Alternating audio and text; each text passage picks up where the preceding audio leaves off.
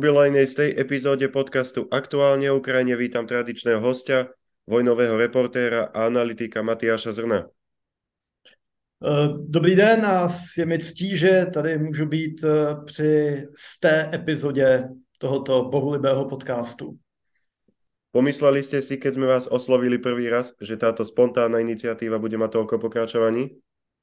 Přiznám se, že úplně ne, protože obecně platí, že spousta nadšenců uh, i s dobrými nápady a dobrými, dobrými úmysly, ale málo kdo má tu výdrž, uh, ten drive, abych tak řekl, aby vydržel něco dělat dlouhodobě, protože pokládám, že je to zadarmo jako většina takovýchhle akcí.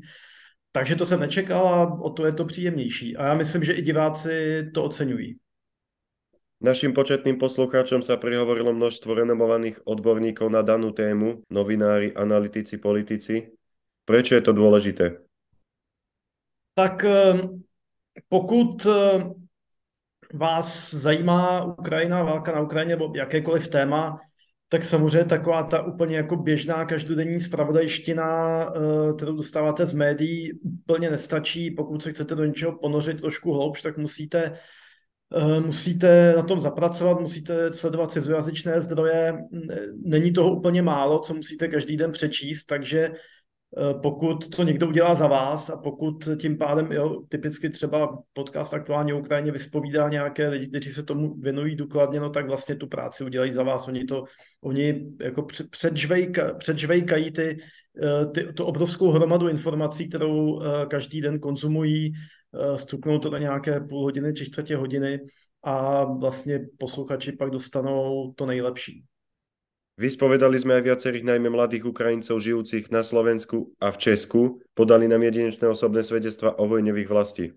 Každý normální člověk eh, spíš vnímá nějaké historické události pohledem konkrétních lidí, eh, prostřednictvím nějakých konkrétních eh, příběhů, dokáže se do toho mnohem lépe vžít, než když je to jenom nějaká jakoby suchá geopolitická analýza, tak to zajímá takové ty pár takových pacientů, jako jsme my, ale normálního člověka zcela přirozeně více chytne za srdce eh, příběh lidí, kteří žili až do nedávna úplně normální životy, víceméně stejné nebo podobné, jako žijeme my ve střední Evropě, a ze dne na den se jim ten život úplně převrátil a ocitli se v nejbrutálnější válce eh, v Evropě od skončení druhé světové války, takže tyhle ty příběhy mají svou obrovskou úlohu a mají svůj obrovský význam.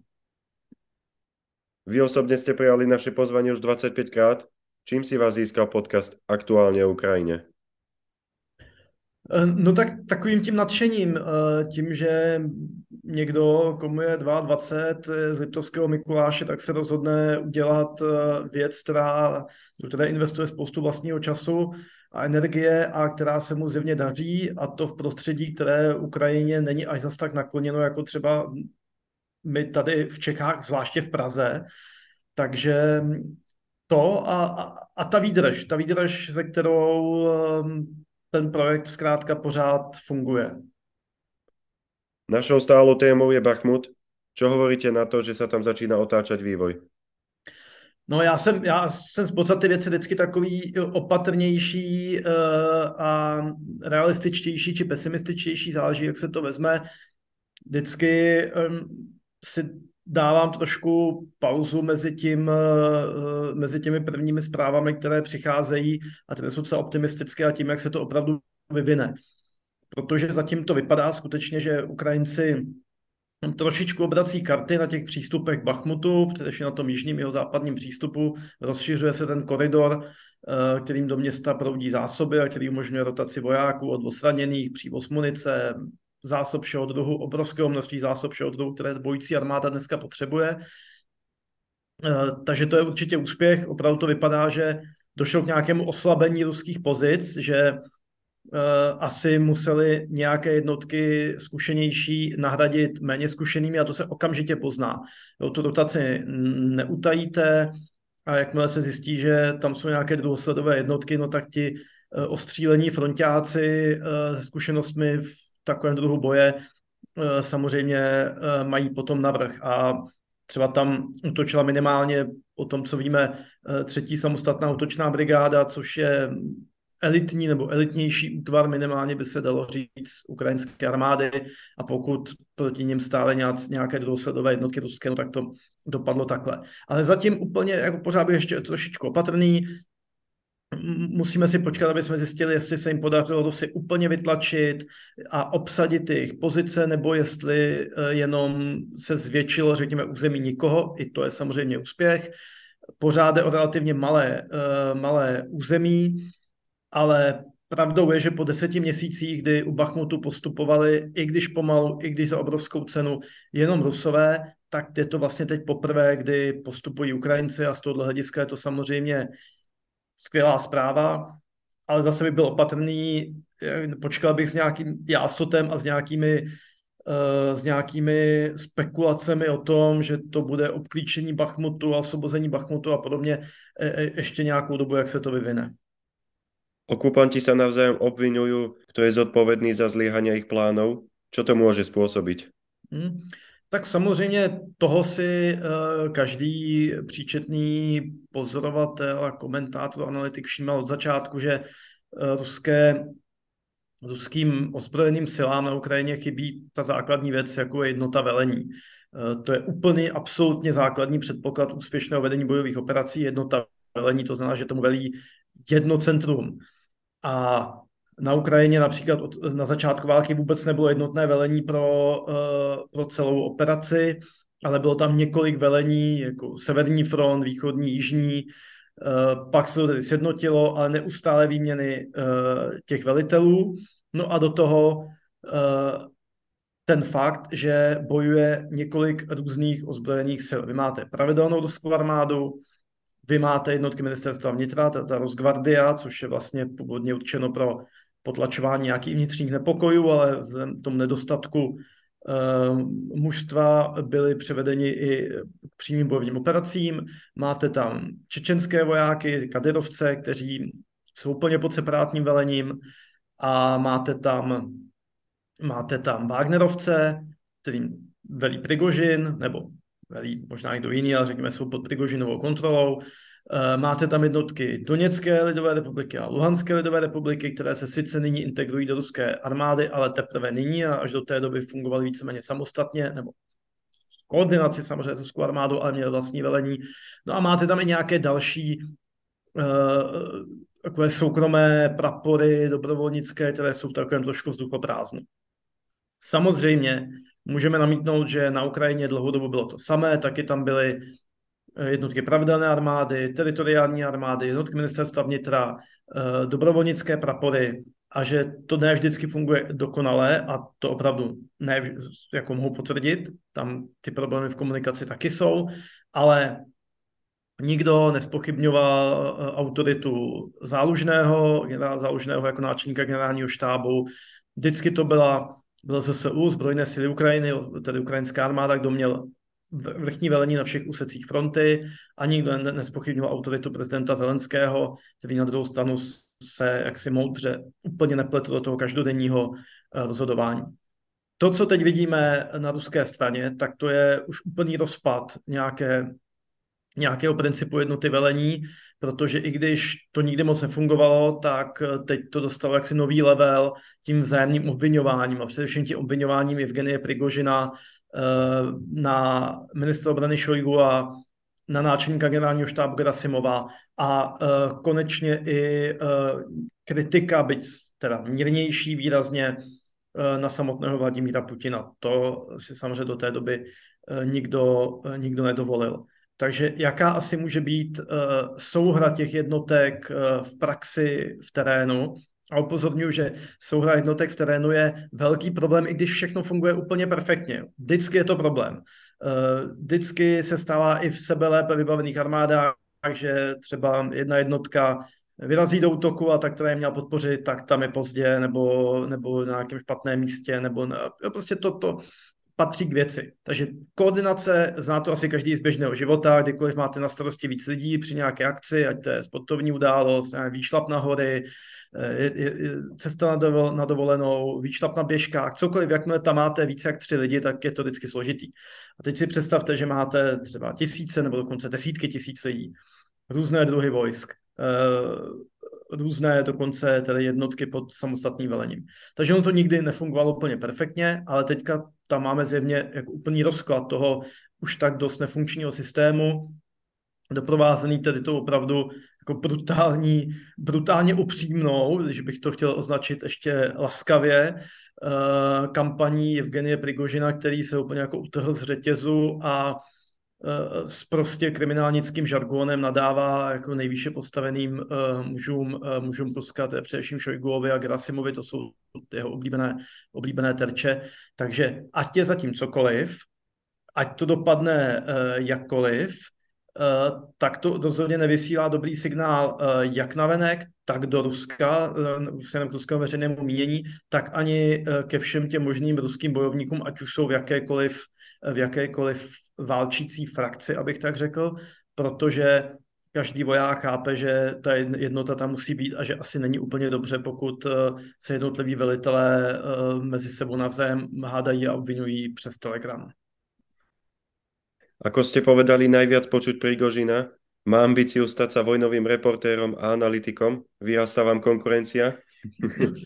No, tak eh, on samozřejmě do určité míry tuhle roli hraje, protože jeho Telegram anebo různé uh, telegramové kanály na něj napojené, nebo pravděpodobně na něj napojené, všichni jako sledujeme.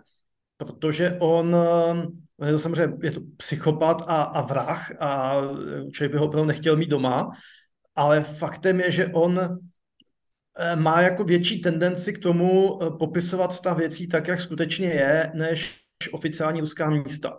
Jako pokud si vezmete briefing ministerstva obrany, no tak to je, tak můžete rovnou říct, že většina z toho jsou uh, jako narůžovo nalakované nesmysly, fráze, nuda, nezájem. Když si pustíte Prigožina, tak pomineme že ten člověk opravdu jako um, je nějakým zvláštním um, jako morbidním způsobem pro řadu čtenářů, diváků, posluchačů vlastně jakoby zábavný, charismatický, z toho chlapa jako tryská testosteron, nevidět, že jako tím žije a, a že se obrací přímo z terénu. Uh, on tam ukazuje mrtvé vojáky, on tam ukazuje, on, on je opravdu někde jako, říkám, že úplně třeba na první linii, a rozhodně tisíckrát blíž reálným bojovým operacím, než je Putin, uh, Šojgu nebo, nebo uh, Gerasimov. A to, co říká, tak velice často, no, skoro vždycky, má k pravdě blíž než jakékoliv oficiální ruské uh, sdělení. Takže když se Prigožin vyfotí někde nějakém místě Bachmutu, tak pravděpodobně tam opravdu je, pravděpodobně to není žádný fake nebo deep fake. Uh, když řekne, že dobili Soledad, tak se ukázalo, že opravdu dobili a tak dále. Takže Prigožina stojí za to sledovat, uh, stojí, samozřejmě je nutné chápat, že ve všem on hraje nějakou vlastní hru, Eh, ale eh, je to zdroj informací, který nemůže člověk úplně, úplně eh, vypustit. Aj dnes ráno vyšli správy, že bol ochotný prezradiť pozície ruských vojakov, ak ukrajinské jednotky opustí Bachmut. Uh, to je asi něco, co ne, nikdy se nedozvíme, jestli se opravdu stalo nebo ne. Uh, vyšlo to v těch uh, tajných materiálech, co ten, co ten 21-letý voják Národní garde vypustil na Discord a pak se to dostalo všude do světa. Není, já si myslím, že to jako není úplně vyloučeno.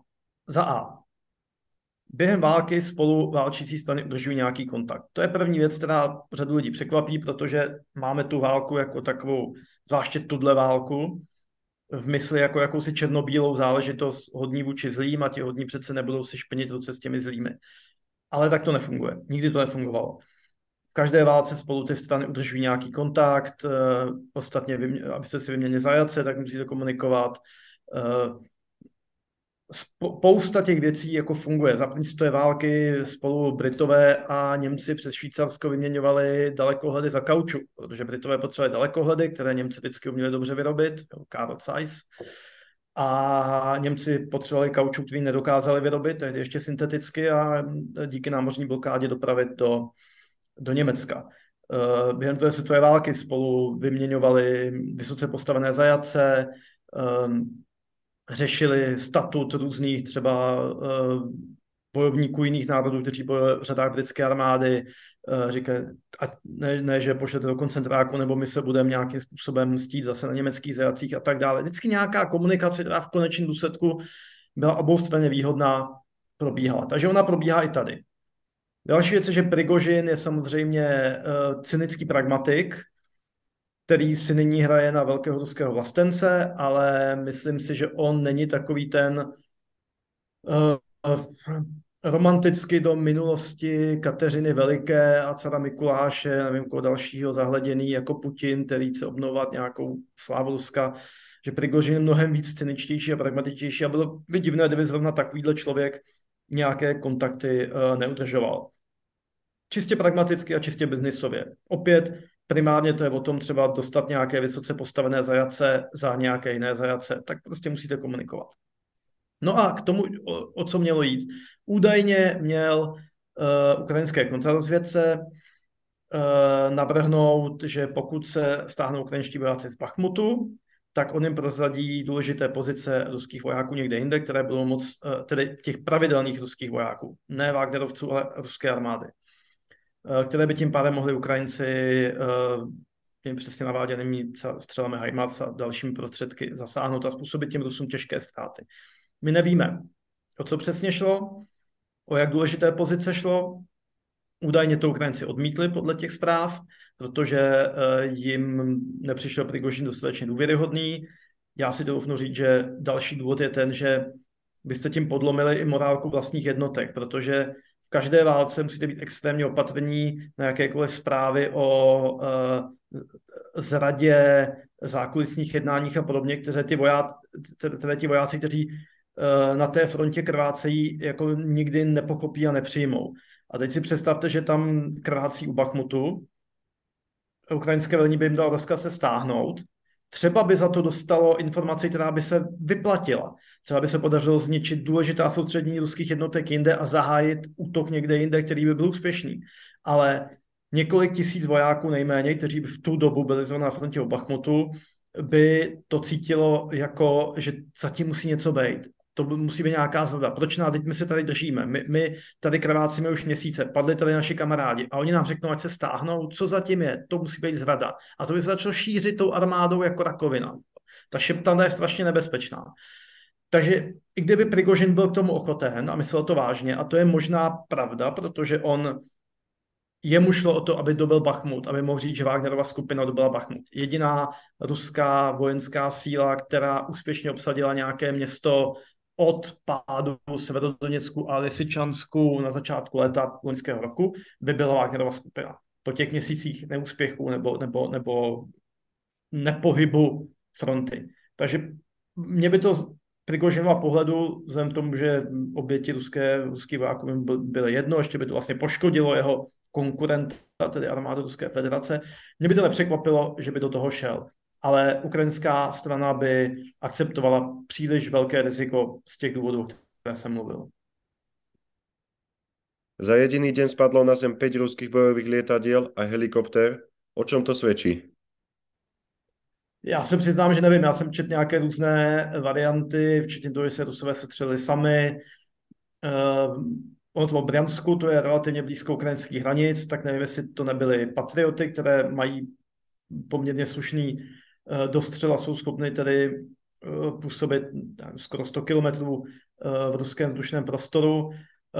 Každopádně, ať to bylo, jak to bylo, tak je to, je to velká ztráta, protože Rusové opravdu těch provozů schopných moderních strojů nemají až zas tak tolik. Oni samozřejmě mají, jejich letectvo je desetkrát větší než ukrajinské, je výrazně modernější, technologicky více na výši, prostě marná sláva Rusko Eh, bylo státem, který je bohatší a má eh, mnohem rozvinutější letecký průmysl než, než Ukrajina, ale také uh, jednak musí spoustu těch letadel nechat v jiných oblastech Ruska, oni nemůžou, nemůžou nechat své hranice jaksi bez ochrany všude jinde, takže oni nemohou nasadit celou sílu toho letectva. Jednak se ukázalo, že mají mnohem hůře vycvičené piloty, než, než, se, než se zdálo, protože se šetřilo na, eh, na těch letech cvičných.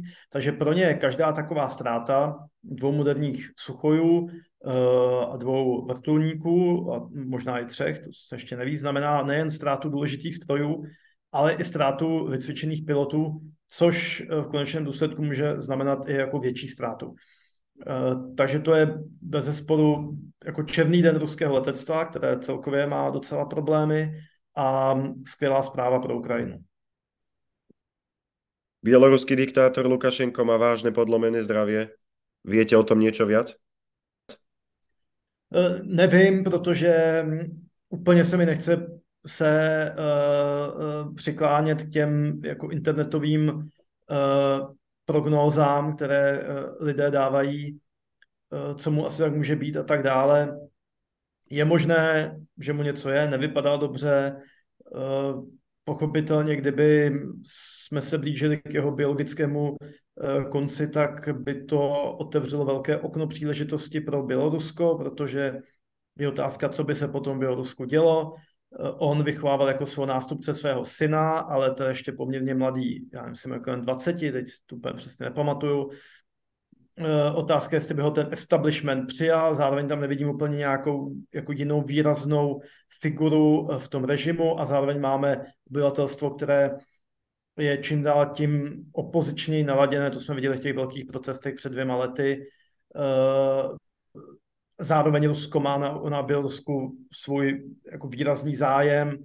Velice těžko by bralo, kdyby se Rusko snažil vyvázat nějaké z ruské uh, zóny vlivu. Zároveň Rusko i je, jako je vázáno hodně svými silami na Ukrajině, to znamená, že uh, by to značně odčerpalo jeho zdroje, kdyby muselo řešit nějaký, nějaké nepokoje i v Bělorusku. Otvírá se tam spousta, uh, spousta možností které minimálně, které samozřejmě můžou znamenat ehm, potíže v Bělorusku a potenciálně i, i velké utrpení pro Bělorusy v případě nějakých protestů, demonstrací, do kterých by režim začal, eh, které by režim začal potlačovat násilně, do kterých by se mohlo eventuálně zapojit i ruské složky, mohlo by to vést k nějakému ozbrojenému odporu eh, a samozřejmě to by vedlo potom k velkému utrpení eh, běloruského obyvatelstva ale z takového jako cynicky globálního pohledu by to mohlo, mohlo Rusku uh, uškodit, protože Rusko má co dělat, aby udrželo svou současnou míru angažovanosti na Ukrajině a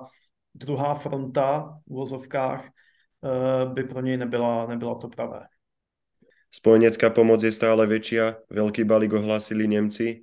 Vojenskou pomoc už zvažují aj neutrální Švajčiari. Eh, to je samozřejmě dobře, vždycky si člověk řekne, že kdyby, kdyby ta pomoc přišla před rokem, tak mohlo být po válce možná, ale tak to prostě chodí. Vždycky ty společnosti, ty vlády, ti politici, jako potřebuje to, ta, ta, ta atmosféra té společnosti dokvasit do nějakého stádia, ve kterém se zkrátka odhodlají eh, k tomu či onomu. Je to škoda, že to trvá tak dlouho, ale, ale je to tak. Eh, my jsme viděli na těch návštěvách Ehm, i když všechny byly jaksi přátelské a, a v dobrém rozmaru, bych řekl, tak viděli jsme, kde, jako, kde srdce prezidenta Zelenského plouklo silněji. A byla to jednoznačně návštěva Říma, kde Georgia Meloniová je opravdu vášnivou podporovatelkou boje za Ukrajinu. Ukázalo se, že celá řada komentátorů ji naprosto neodhadla, když nastupovala do pozice, na obavy, že jako ultrapravicová populistická premiérka, že sníží podporu Ukrajině, opak je pravdou.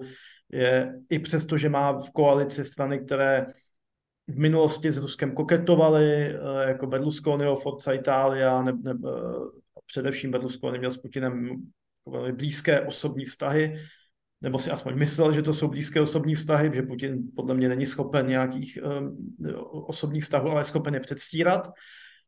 Um, ale uh, ona to zvládá i přesto, že vládne zemi, kde podpora Ukrajině je poměrně nízká, pro Itálii to je stále konflikt, ve kterém zkrátka se nějak emocionálně nejsou schopni angažovat a i přesto v takové situaci, s takovou koalicí, s takovou takovým naladěním veřejnosti, tak ona velice vášnivě a srdnatě eh, za Ukrajinu bojuje a ta italská pomoc není malá, na podstatě 60 modernizovaných samohybných houfnic M109L, to je jako velká, velká věc. Plus i minister obrany italský to bere opravdu jako příležitost, co je možné vyskladnit a poslat na Ukrajinu, poslat na Ukrajinu a uh, nahradit to moderními výrobky a protože jsou Italové, tak výrobky italské provenience, protože Italové mají poměrně rozsáhlý zbrojní průmysl, oni jsou schopni hodně z toho uh, si vyrobit sami. To je výhoda velké země, třetí největší ekonomika Evropské unie.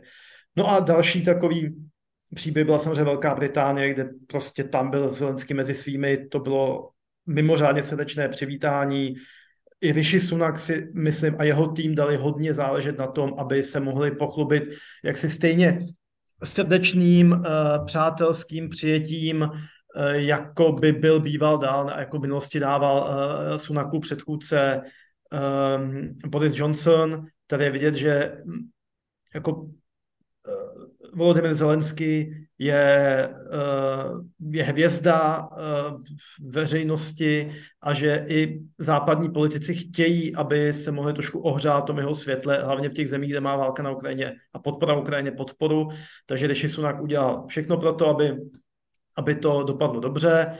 Eh, ta, ta, prostě ta, z toho bylo vidět, že tam, tam je to vzájemná hluboká náklonost obou zemí Připomínám, že Británie je eh, živým dokladem toho, že kdo rychle dává, dvakrát dává. V době, kdy Němci zvažovali dodávku pěti tisíc helem, tak eh, Britové už dávno před válkou posílili na Ukrajinu protitankové střely. Eh, několik nákladních letadel protitankových střel NLAV, které výrazně pomohly v obraně Kijeva a dalších, dalších měst vždycky byli takový ti první, kdo dodávali nějaký typ zbraní, aby prolomili tu bublinu. Uh, oni dodali, oni první řekli, že dodáme těžké tanky, dodáme challengery. Pak prostě už nezbylo Němcům, Američanům, než, než se přidat.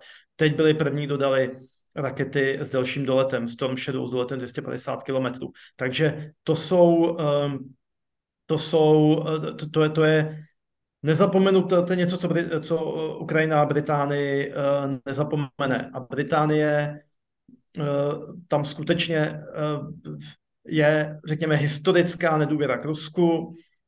Tam není nějaké historické přátelství s Ukrajinou, ale je tam prostě eh, hluboká rusofobie. Eh, sice eh, v našem postmoderním světě se samé fobie odmítají jako něco zlého, ale na těch stereotypech je občas leco z dobrého. Takže takový ten klasický protiruský stereotyp, který prostě v Británii najdete od 19. století. Celé 19. století vždycky říkám, když jsem těsně před válkou četl britský bulvární tisk, tak to bylo jako někdy v době před krymskou válkou. Úplně se opakovaly se ty ta kliše a tak dále, ale to ukazuje, jak někdy ty stereotypy se hrajou dobrou roli, protože Britům nemusel nikdo nic vysvětlovat, nemusel nikdo přesvědčovat o ukrajinské národní identitě a o tom, proč je Ukrajina dobře a Rusko špatně a tak dále. Oni to prostě měli v sobě, ruský medvěd se chce zase šířit a to je špatné, protože Rusko mám zůstat tam a musíme ho zadržovat a nesmíme mu dovolit uh, se rozšířit. Takže Britové ať to byl jakýkoliv premiér, ať to byl Johnson, ať to byl Listras, ať to, ať to je teďka Rishi Sunak.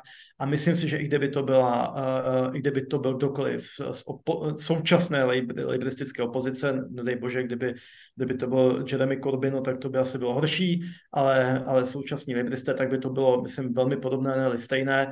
A to je, to je prostě um, velké, velké plus. No a Berlín a Paříž, tam to bylo taky přátelské, ale už tam jako nebyla cítit tak, taková míra srdečnosti, eh, byť Němci slíbili velký balíček, 2,7 miliardy euro, hm, myslím, že 100 uh, bojových vozidel pěchoty Marder, další vozidla, Leopardy a tak dále, perfektní, uh, jen prostě těm Němcům to všechno trvá, to je jako neskutečná, neskutečná věc. A ještě já vždycky u nich trošku, trošku uh, jako ten, ten jejich byrokratický mechanismus je strašně dlouhý, takže ještě si počkáme, až to, co se slíbilo opravdu na Ukrajině, na Ukrajině bude. Nicméně je to, je to posun, je to posun dobrým směrem, můžeme si stěžovat, že přišel pozdě, ale buďme rádi, že přišel vůbec. No a Paříž, um, Paříž popravdě řečeno vojensky podporovala Ukrajinu od začátku poměrně výrazně. První samohybné hufnice, Cezary, potom ta bojová vozidla AMX-10, což jsou takové hybridy mezi, mezi bojovým vozidlem a, a tankem. On, on, on není pásový, je kolový, je to kolové vozidlo, šestikolové vozidlo, ale má takovou tu tankovou věž s výkonným 105 mm kanónem, má velmi dobrou průchodnost terénem, rozhodně užitečné, užitečné vozidlo.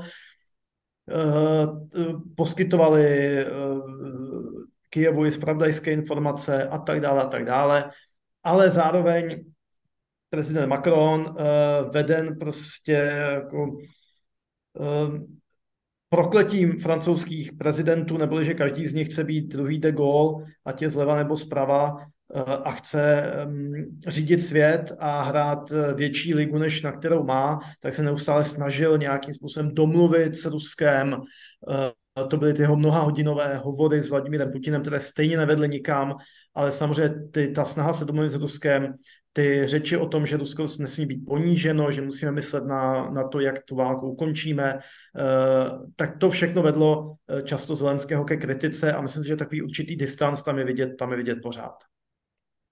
Velmi důležité je každá pomoc Ukrajincům v boji za slobodu. Můžete opísat nejnovšiu akciu, kterou jsme společně odstartovali? No. Uh, ano, ano, tak zatímco státy věnují miliardy dolarů a stovky tanků, tak uh, my pouzí smrtelníci se můžeme snažit prostě o to, jak říkal Jan Palach, každý musí bojovat proti tomu zlu, na které stačí, takže jsme se společně rozhodli, ty a já,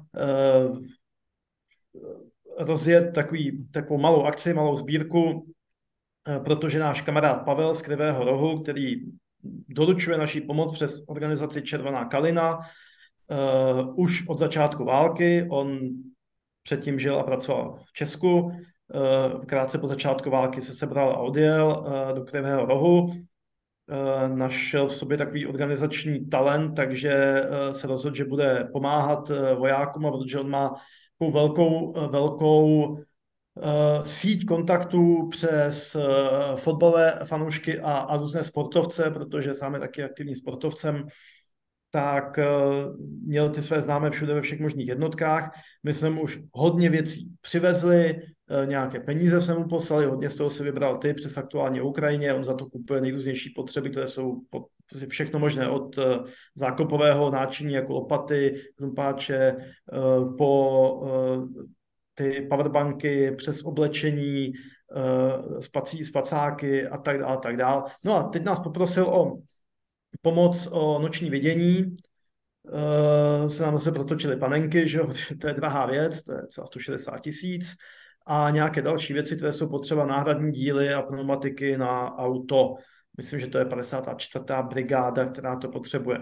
No ale když jsem byl naposled na Ukrajině, tak jsem za velkých obtíží, musím říct, na hranicích, eh, provezl tubus od eh, ruské protitankové střely Fagot, eh, který byl použitý, Ukrajinci ho ukořistili, použili proti Rusům, zničili tím jeden ruský tank a pak se to přivezli a děti v Krivém rohu to pomalovali a popsali takovými krásnými motivy vlasteneckými, to samozřejmě modro-žluté, No a uh, rozhodli jsme se, že vyhlásíme sbírku na podporu těchto, těchto Pavlových akcí a nejštědřejší dárce dostane tenhle tubus. No a i ti další dárci, aby, aby nepřišli s krátkou, tak dokud nám ty věci budou stačit, tak postupně podle toho, kdo věnoval kolik eh, peněz, tak si budou moct vybrat eh, z dalších suvenýrů, ať to jsou úlomky sestřeleného ruského letadla, pořád ještě nějaké máme, jsem teď přivezl nové, mě to stálo hodně, hodně úsilí na hranicích, ale jsou to i třeba ruská vojenská brašna, ruská čepice, ukrajinské vojenské tyčinky, eh, energetické, vojenská bomboniera v ukrajinských barvách, nášivky ruské i ukrajinské, eh, nábojnice, plynová maska třeba a další věci, které najdete na Twitteru podcastu Aktuálně Ukrajině i na mém Twitteru, sdílíme to tam stejně a je to tam všechno vyfocené, abyste se na to mohli podívat. Takže doufám, že i naši posluchači to vezmou jako výzvu a přispějou a budou si potom moc vybrat nějaký pěkný suvenír. Doufám, že se najde čo najviac dobrých ľudí ochotných pomôcť. Ďakujem vám za ďalšiu skvelú debatu. Do počutia na budúce. Sláva Ukrajine. Herojem sláva. Mějte se hezky.